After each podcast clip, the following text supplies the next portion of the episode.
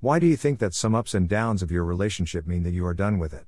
Currently, you are not in the best phase of relationship, but did you forget the most beautiful feelings that you enjoyed when you were with him? Please stop and have a look on the positive sides. No one is perfect, but you have to ignore the shortcomings of the person you love the most. Divorce or breakup is not the solution. Even Adam and Eve had an argument in heaven. You are not better than them. Believe me, everyone goes through this phase at some point of relationships. Do you think money can make your love stronger?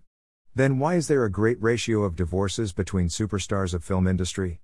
You would have seen many couple even your parents that they argue sometime but at the end they are always love each other because they know that it's only you that can make this relationship going. Money or your fame cannot buy love. It's a gift from God. And you should be happy to have such loving partner. If your marriage is more in ruins than the Colosseum itself, think wisely, breathe deeply and take the commitment to embark on a true mission of rescue of your loved one. We suppose you are feeling hurt and you fear to wear your heart on your sleeve again. It's not that easy, but to achieve it, it is only necessary way to make the decision with courage, no matter how wounded we are. Sometimes you should let your heart rule your head to see clearly and love. If we have a stormy relationship and we are willing to recover it, we must first ask ourselves certain questions. How much do we know about love? Do I really know how to love? Do I really know in what stage my relationship is? If you are obvious of what love truly means, let me sketch some stages from which all marriages go through.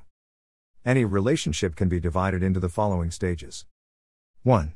The lovey dovey stage, you like each other, and the flame of love begins to surface. 2.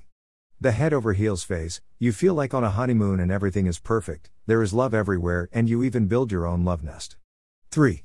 Blazing rose phase, chaos or disillusionment begins, suddenly your couple has turned into someone you didn't know. 4.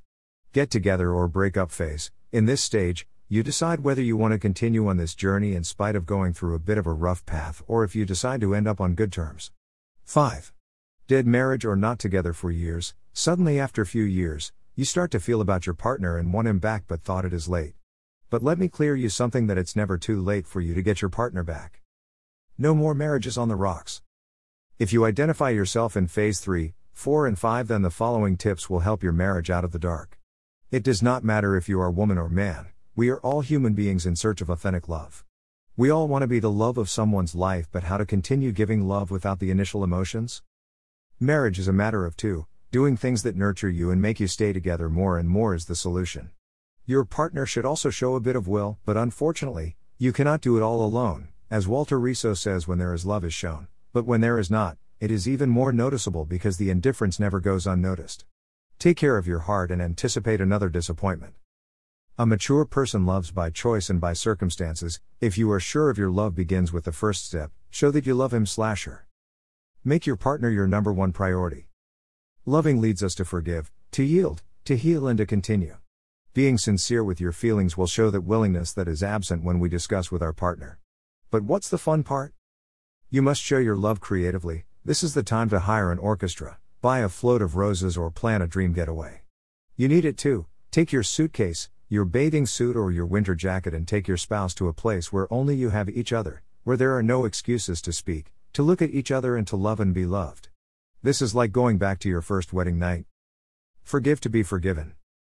The second step is to show our willingness to improve our mistakes. We know that we are not perfect and that our partner has chosen us for life, taking into account our shortcomings and virtues, but sometimes we fail, and to encourage forgiveness and the desire to improve in the other person, we need to take that first step. Have a sincere conversation about those mistakes you have made and about those things you do every day that probably makes your partner go mad, and promise to improve them until there is nothing on the list. Listening attentively is important because sometimes we do things wrong and we don't even realize it. Be a loved up couple. The third step is to start building the relationship you want for life. The time to make the change is now and the way is radical.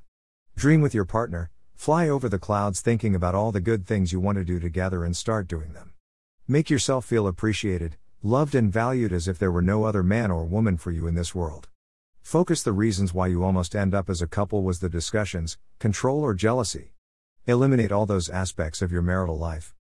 Making your partner feel that you are willing to treat him or her as she slash he deserves will eliminate any thought of seeking someone else, hence the likelihood of infidelity will be very low. Undress your soul. The fourth step has to do with intimacy.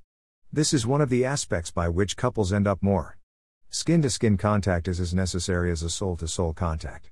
Couples who argue are usually so affected that they do not want to get close to each other.